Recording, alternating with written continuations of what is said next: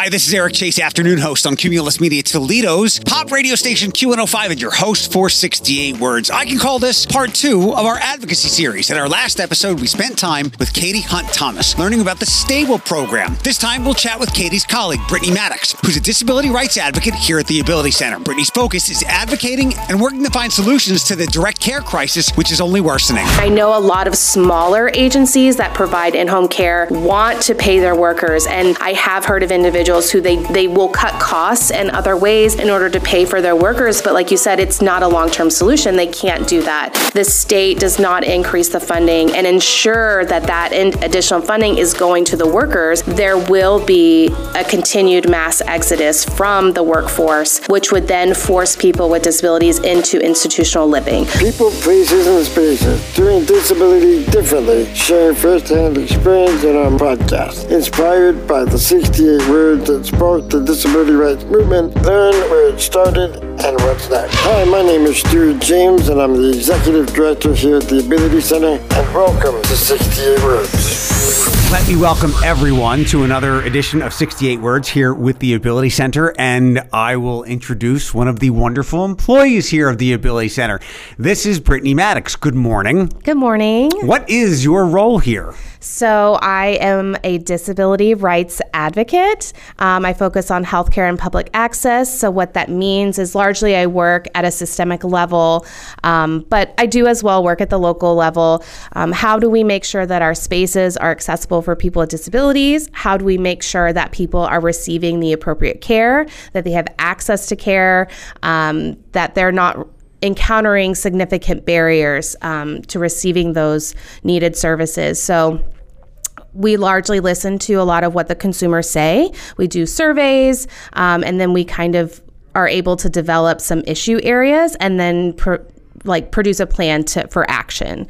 Um, so that's largely what I'm focusing on right now. I could call this part two in a mini series of advocacy because in our previous episode we talked about stable, mm-hmm. so that people who have disabilities can still work but get the right uh, the benefits that they deserve of. So yes. um, it's our little mini series here. Uh, give me a brief background on on what direct care is for those that might not know. Yeah, for sure. So direct care um, or a direct care worker is someone someone who um, provides services for people with disabilities, often in their home. So they might help with bathing, eating, getting in and out of bed, helping get them dressed to go to work, um, those activities of daily living. Um, that is when someone comes into your home and provides those services for you. Um, there's also nurses. Um, so it depends on kind of what you need as an individual. Uh, maybe you have a trach or, you know, you're on a ventilator so that will require a nurse to come in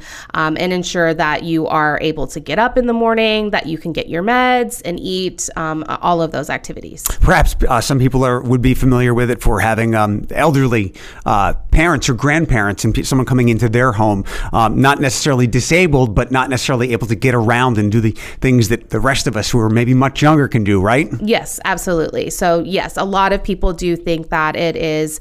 Um, they they recognize that for aging folks um, who need a little bit of assistance um, performing those activities of daily living, or maybe someone with a developmental disability. A lot of people um, know of individuals with developmental disabilities who have someone who helps them out, whether that's going to an activity, going to work, uh, you know, going to the movies, etc. So I think those are two common scenarios where people have ex- experience. Going to the movies, uh, a, a, wonderful activity for, for many of us. Let's talk about the independent living movement that happened several decades ago now. Yeah, so um, it happened in the 60s, the independent living movement, um, where there was a push for deinstitutionalization of people with disabilities um, coming off of the heels of the civil rights movement. Um, so a lot of individuals with disabilities had the opportunity to start living in the community um, and receiving services in the community. And that's kind of when there was this huge push for uh, civil rights, right, in the 60s, and that kind of snowballed from there. Um, um, into the 80s, where there was significant movement where people were advocating for services, for ways to live in the community. We had centers for independent living, which the Ability Center is, um, were created. And those are pl- spaces that were intended to be run by people with disabilities for people with disabilities. Um, learning to advocate um, employment, advocating for services at you know the local, state, and federal level. So we had this movement where people were recognizing that I no longer want to live in this institution. I want to live in my community. I want to hang out with my friends. I want to do these things, and that I'm a human being just as someone who does not have a disability, and I have have the right to those rights and to be equal in that sense. It's it's you talk about human rights. It's human nature to want to be independent and yeah. do things that everyone else is doing. Exactly. Um, we we are in a direct care crisis. Let's roll the calendar back an entire pandemic. What level was the crisis at? And you can do one to 10 or one to five. There was a, probably a crisis brewing in 2019 and before. And obviously, COVID things probably supercharged that. But let's go back three or four years. Where were we? What level was the crisis at then?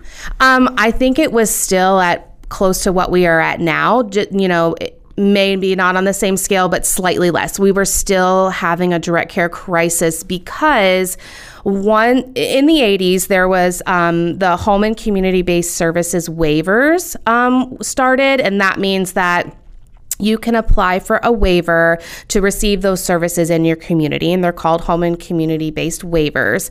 Um, but with that introduction, I don't think that there has been significant funding and support of those waivers and the HCBS settings.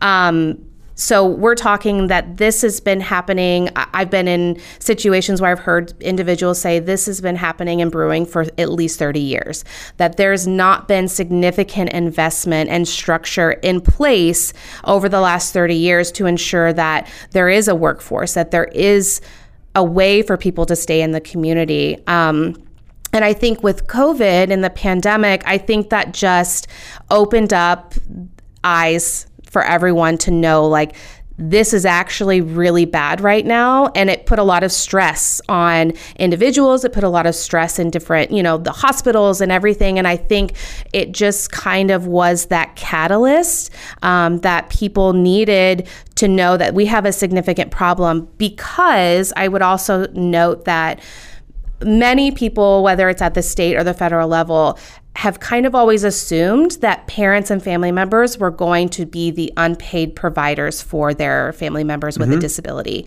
And with COVID, a lot of people had to leave the workforce. It put significant stress on them in order to have to provide care, but also try and go to work.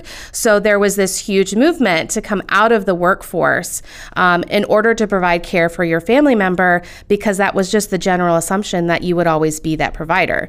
Now, the state did put in place a flexibility where family members could apply and become paid caregivers, but that's not a guarantee right now, especially with the unwinding. So we are advocating for the state to include those flexibilities permanently so that if a family member wants to be a provider, that they're paid for the work that they're doing because they have to leave the workforce. Sure. And this this chain link fence, everything shakes when there's a, a link at one end, uh, and people are are wondering why they're having a hard time finding employees. And you just illustrated one of the many reasons why we still see a lot of now hiring signs. Um, correct me if I'm wrong, but during COVID, um, a lot of people stepped away from their jobs. They, they, they looked at their boss and said, I can't believe I let you treat me like this for such a long time.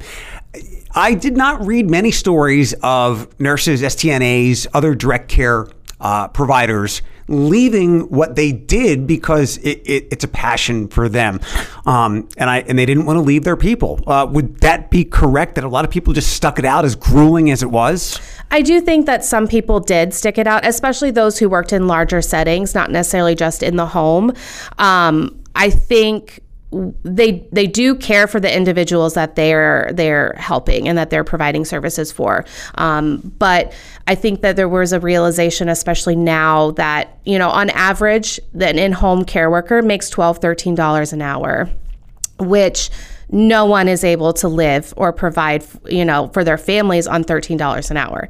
They're they're just not there. And so I think now that we're coming out of an unwinding, there's a, a larger outcry for this right treatment, like what you were talking about, that I am performing physical labor that's pretty extensive, you know, providing care for someone, and I have the right to be paid appropriately and adequately for my work. And if you're not going to, then I'm going to leave. There's there's human decency involved in this. Um, let me try to paint a picture. It shouldn't be too hard.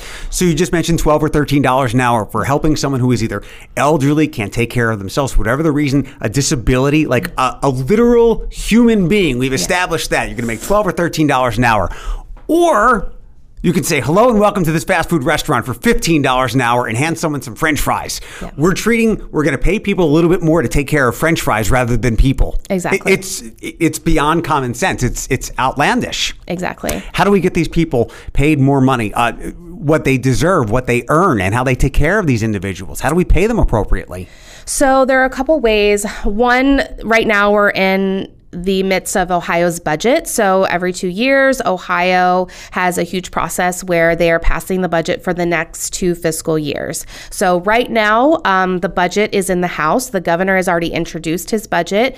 Um, the different state agencies, so that would be Medicaid, Aging, Department of Developmental Disabilities, Job and Family Services, et cetera, all of those state agencies are submitting their budget requests. So I would say advocate at the state house if you can um, if you can't get to it right now while the House has the bill, um, there's an opportunity come May or so where it will then be in the Senate. So you will still have an opportunity to advocate that direct care workers receive additional funding so that they can have higher wages. Um, I would also continue reaching out to your local representative, um, you know, at the state house to ensure that if it didn't happen in the budget, that someone could maybe introduce an amendment um, and introduce a bill that would that would do that. I would also point someone to our website. Um, there's lots of information on our direct care website. Um, and ways that you can um, input your information and you can get updates from us um, on ways that we are advocating, whether we're doing a larger group advocacy at the state house or sending letters, um, things like that. Uh, theabilitycenter.org and there is a slash after that I could give you, but just get to the Ability Center or give Ability Center Toledo a Google and look up direct care crisis for some of the things that you just spoke about, about information and who you can get in touch with. Uh, let me get really granular and technical here as we did a little bit with, with the stable funds, but it's important stuff to kind of understand this and maybe we can find some, you and I can solve this problem right here, Brittany. Um, Sounds good. How, how, how does Ohio work this that makes it such a challenge as opposed to some other places, perhaps? Yeah, so other places have um, submitted legislation that strictly states what a direct care worker should be paid at a minimum. Um, Colorado did it, Maine did it. Um, Maine did it a little bit differently, where they attached their increased wages to the state minimum wage. Um, so it's a, it's a little bit different model. They've also consolidated um, state agency offices into one office um, so that there wasn't three or so directors. Um, you just had one main office that oversaw the healthcare, the public healthcare in the state, and then just had smaller offices that would take care of individual um, areas like direct care, for for example. Um, but I, in conversations, I don't know that Ohio is there yet, but I don't think that it's impossible for Ohio. I do think there's a way to streamline the agencies in order to ensure that we're really taking a good look at what is happening at the local level, right? At the individual level. Um, instead of looking at it as high, like this high umbrella, when you're not really getting down to the individual stories yeah, I would say that. We have a direct care crisis, and you're talking about the budgets and how this will uh, be laid out for the next couple of years. Um, the cynic in me says that that the politicians, bureaucrats will sit there and go, you know, we should give them an extra couple of bucks an hour. So like, let's get in the fourteen seventy five, and and the optics will be good, and we'll keep and we'll keep these people somewhat happy. When the reality is, um, with many things, many people who have gotten pay increases in the last 18 months, they've been wiped out by inflation. Um, they're actually probably as a bottom line, making less than when they got the raise because of the cost of living now. How do we make sure that if there is a dollar or two dollar raise, which likely won't be enough for a lot of these people that we've discussed. They just throw their hands up and say, "I can't. I care about my people, but I can't do this anymore," and they walk away. And you could have a mass of people. We already have a shortage. Those people could literally pick up and walk away, and these people who need their help will be uh, will be up the creek. Yeah. How do we avoid that, or how likely is that? I think that it, it could be very likely, um, especially if the legislature does not increase the wages to a livable wage. So, for example, in Ohio, there's a report that came out to afford a modest two bedroom home in Ohio, you need an average of $17 an hour. Knowing that, and if you are in a metropolitan area, you would need more than that because, like you said, everything is increased. You know, mm-hmm. food, mm-hmm. housing, everything has increased.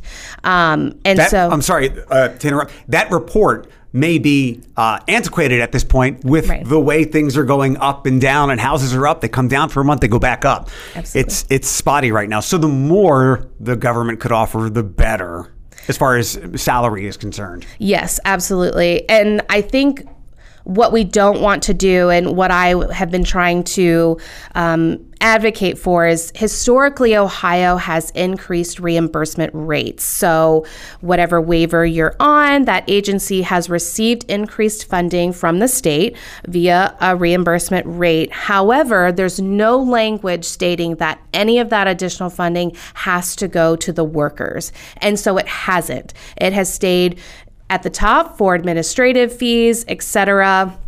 Um, and I know a lot of smaller agencies that provide in-home care want to pay their workers, and I have heard of individuals who they they will cut costs and other ways in order to pay for their workers. But like you said, it's not a long-term solution. They can't do that. Um, so if the state does not increase the funding and ensure that that additional funding is going to the workers, there will be a continued mass exodus from the workforce, which would then force people with disabilities into institutional living, whether that's at a nursing home, uh, intermediate care facility, whatever that may look like, they will no longer be in the community. Um, and I think at that point, you're risking. Um, individuals seeing that, well, we could just build a bigger facility and have people live there, which would be against their right. But I do think that we're kind of at a passing point. We have to figure out what we need to do because there are already people who are living and being forced into the hospital or an institution because they can't find a care provider. One of, uh, one of the things that I was thinking of, and I, I, go back to elderly with this because my dad became my grandfather's caretaker because he they both did not want to pay the cost to go into a home mm-hmm. somewhere, and he wanted his independence. Mm-hmm. Um, he, he, wanted to sit and listen to a baseball game as opposed to having to share that that listening time with someone else. It's really expensive for people to be in those places, even if they want to go. That's that's one thing. The other thing I was thinking is what you alluded to earlier. Like, let's say there is a there is a mass walkout of the of the direct care providers. Well, again, what you said earlier, you're going to have people who have to who are going to have to pull away from their regular jobs and maybe completely step away from them to take care of like I might have to stop doing what I'm doing. Granted, my dad does not live here, but he's a state over in Pennsylvania. Um, you have young workers, relatively speaking, in the workforce who are in their prime earning years who have to step away and can no longer do that to help an elderly relative, an older sibling who has a disability. And then again, we jerk on that workforce chain, and even more now, hiring signs go up. And then again, it's just this collateral damage that sprays everywhere. Yeah. And the state does have an obligation to ensure that people are receiving home and community based services. Um, that was told by the federal government. There was um, something that was passed called the Olmstead decision.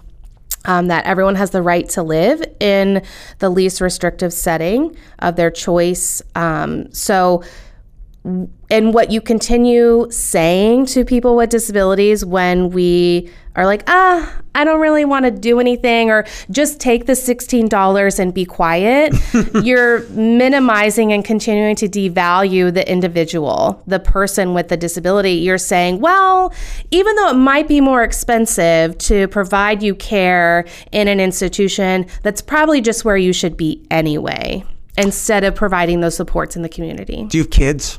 I do. I have one son. How old? He is seven and a half. Perfect age for me to ask this question. And I will tie this back to what you said how the federal, go- federal government says states have to provide a certain thing for these people.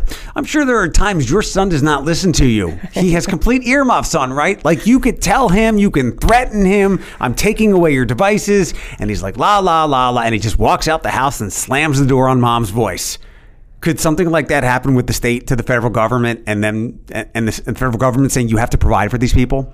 I think that gets that would be that it gets a little tricky because that would come down to what could someone sue on the basis of um, and suing on an Olmstead decision, you know, suing the state or whomever um, using the Olmstead decision, it takes a lot of resources, it would have to be very um, significantly sound. Like that lawsuit would have to be sound um, and would take a huge team of lawyers to do. Um, we have there have been groups that I've in that people have floated that idea, um, but I don't think that there's a significant legal case for it currently, but I don't think that it could be out of the realm of possibility in the future um, if the state continues to just kind of look the other way and cut, cut, cut, or not yeah. provide for all these people that we talked about who could just simply go handle fries instead of handling people because exactly. they're getting paid more. Um, and also, uh, again, the cynic in me is thinking uh, class action lawsuit, lots of lawyers, and then the state government going, well, we're just going to tie it up in court for three or five years. Right. Um, the website, one more time, please, uh, abilitycenter.org, and then just slide over to the direct care crisis to find out, uh, again, more people that you can talk to, get in touch with, representatives, how you can advocate for yourself or someone that you care about. Uh, is there any plan of action for the state right now to actually do something about this rather than Brittany just banging on the state house window going, we need more money for these people? Is there actually a plan in place or something that, that's being discussed to get this fixed to, to some degree? Yeah. I think that there, the Department of Medicaid that oversees many of these waivers um, and care for individuals um, has proposed a significant budget increase and using federal dollars with it as well. Um, which I heard from her would be relatively $16 an hour with the additional funding. We've been asking for a minimum of $20 an hour, um, recognizing that 16 isn't just really going to be enough. Um, because one thing I would also note is that many of these workers they don't get mileage reimbursement, um, they don't get benefits. Many of these workers are on Medicaid themselves, and so I have brought into the conversation the state is paying. So if you have one individual with a disability, they are receiving Medicaid, Medicare, insurance, right? And the person in their home is also receiving Medicare, who has a high probability of having children who also are receiving Medicare or Medicaid, excuse me. So, in that one room, you have a lot of potential for people to receive Medicaid services. So, the state has a huge Medicaid bill where if they just provided these other benefits, right, mileage reimbursement, ensure that people have access to private health insurance, that's affordable. Um, right. That's a podcast for another time. I, I, I have to, I, it's been a long time since I heard someone say affordable private health insurance. That was a good one, Brittany. I wasn't expecting it. And everyone can relate to this. yes. So if we don't have those, then you're going to have continued amount a number of people who are receiving Medicaid and the state is going to continue having this huge Medicaid bill. So I think there are other they're not creative ways because they're just someone's right as a worker to receive those benefits, especially if I'm paying taxes. I should have the right to have this access. I should have a career uh, ladder. I should have these employment opportunities that could advance my life in my industry of choice. But if I'm not and I'm not provided those, then there's no incentive, like you said earlier, for me to stay but then the state is going to continue having a high budget because it is significantly more expensive to um, pay for someone to live in a nursing home or what a facility than to provide the services in the home. So while the Medicaid budget has increased potentially right now, still has to go through the process. It's not in, in law yet. Um, what's going to happen two years after that? Mm-hmm and I think that's what we're concerned about is while these workers potentially might see raises in the next year or two, there's no guarantee that that's going to stay after because the state is going to continue to have to have a higher bill. And I don't know that that is that's not a gamble that I want to.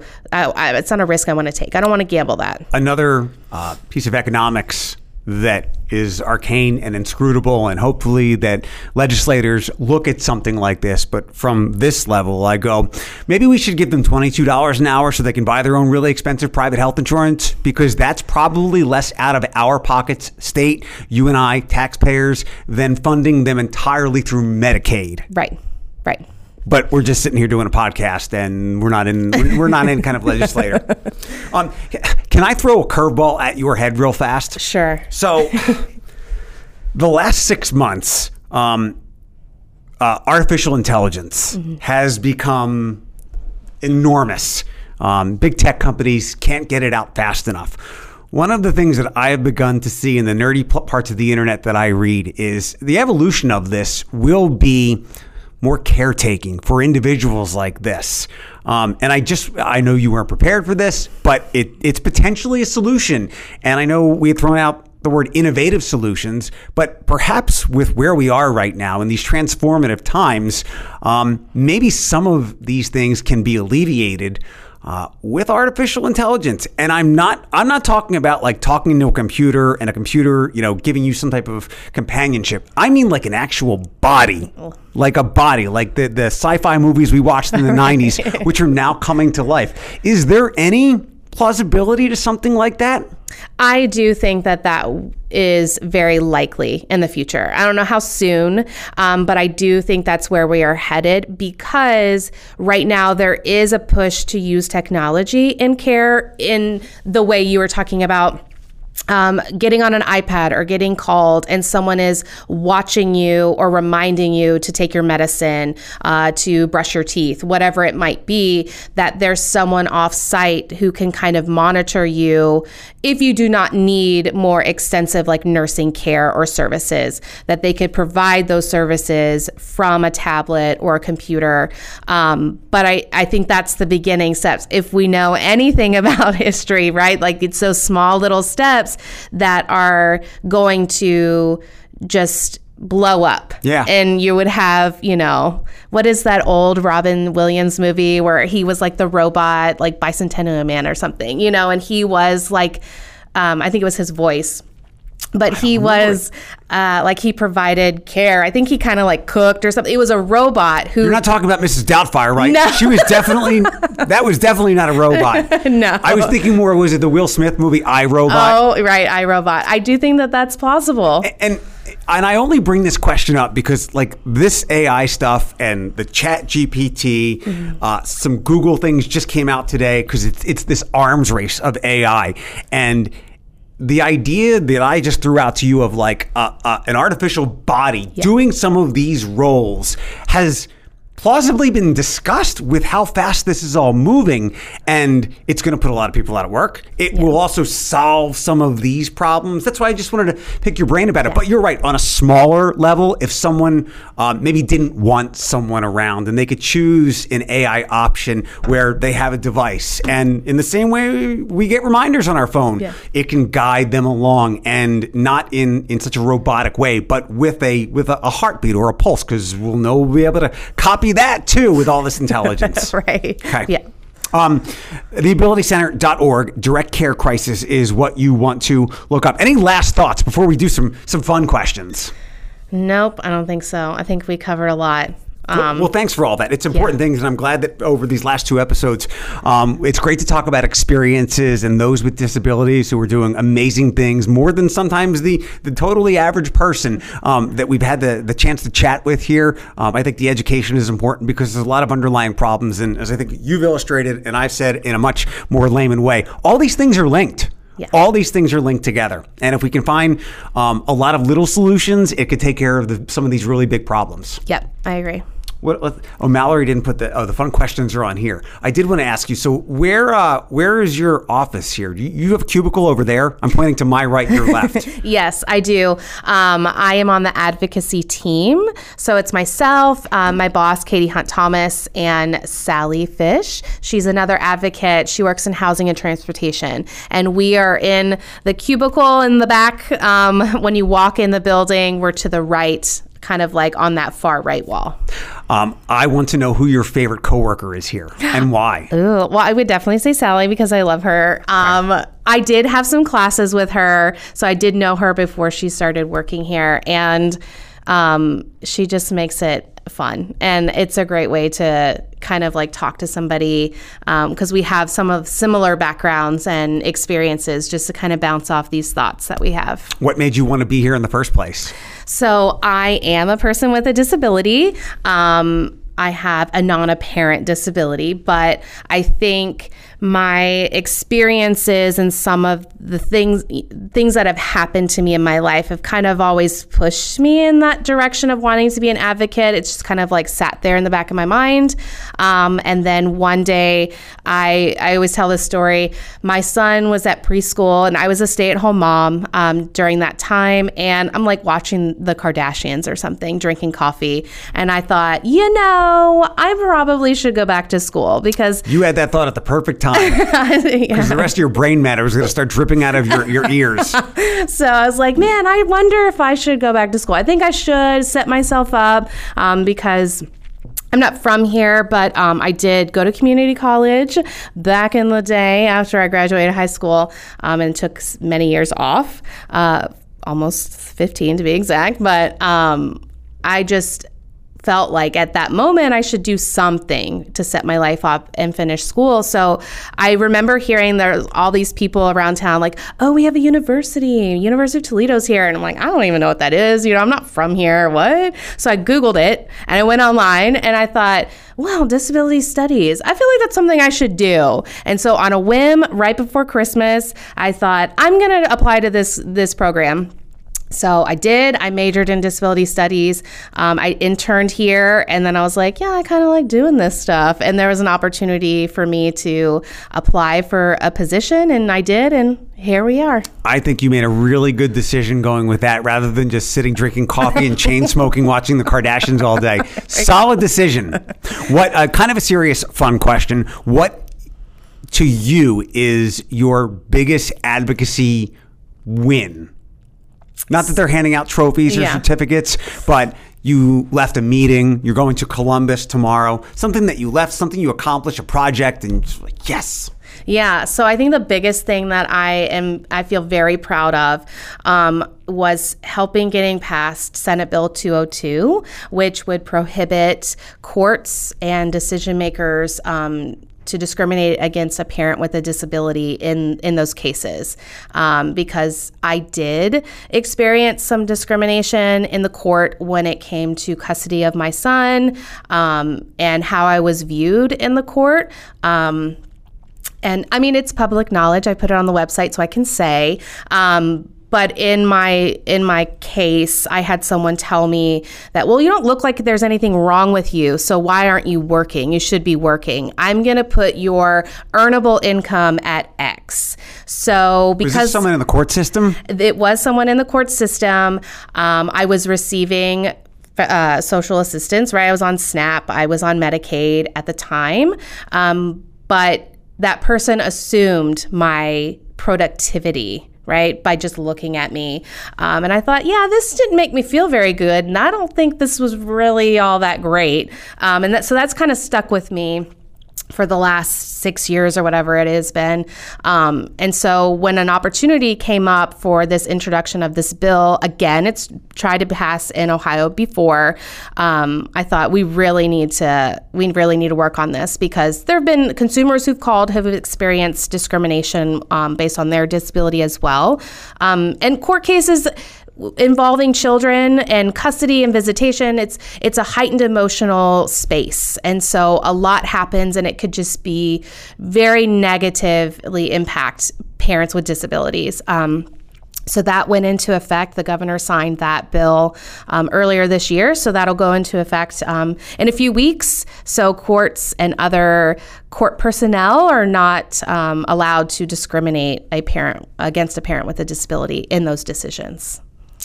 How'd you bite your tongue? I I think at that time when it happened, I didn't really know a lot. Um, and so I knew based on things that I heard, you just kind of stay quiet and your lawyer can address something if Got it. needed. So I just let it be. Um, but I just kind of used that as a point of action later. You don't look like somebody who should be giving me that opinion, sir. Sorry, I, I often cannot bite my tongue. Last thing, let's wrap up. Tell me something about your son. Um, he is amazing, wonderful. I love him, but he's a hockey player. Okay. So, um, and he continues to challenge me, um, and to continue growing and being the best parent I can for him. Um, it's funny. My grandmother always says that. Brittany, you don't need any more children because he is like four children all in one. I was like, maybe I don't because he's more than I can handle anyway with uh, all the activities and things he wants to do. But Has he had his first gruesome hockey injury yet? not yet because he's still young. They're not really allowed to do much. They're they're starting to be a little shoving and some pushing every now and then, but um, oh, help me for when that happens. We'll see if we can get you a buy four copays, get one free at the emergency room. that sounds good. Brittany Maddox, what was your role again? I'm a disability rights advocate. We love that. Thanks for doing this. Thanks for all that you've done. Thanks for being on 68 Words. Thank you so much. Thank you for this opportunity. This is Chief Armstrong with Toledo Fire and Rescue. 68 Words has been a production of the Ability Center, hosted by Cumulus Media's Eric Chase. Engineering provided by Will Mellon and executive produced by Mallory Crooks. If you, your group, organization, or business is interested in hosting a disability awareness experience or have other inquiries, please contact info at abilitycenter.org. Until next time. Think differently. Think differently. Think differently.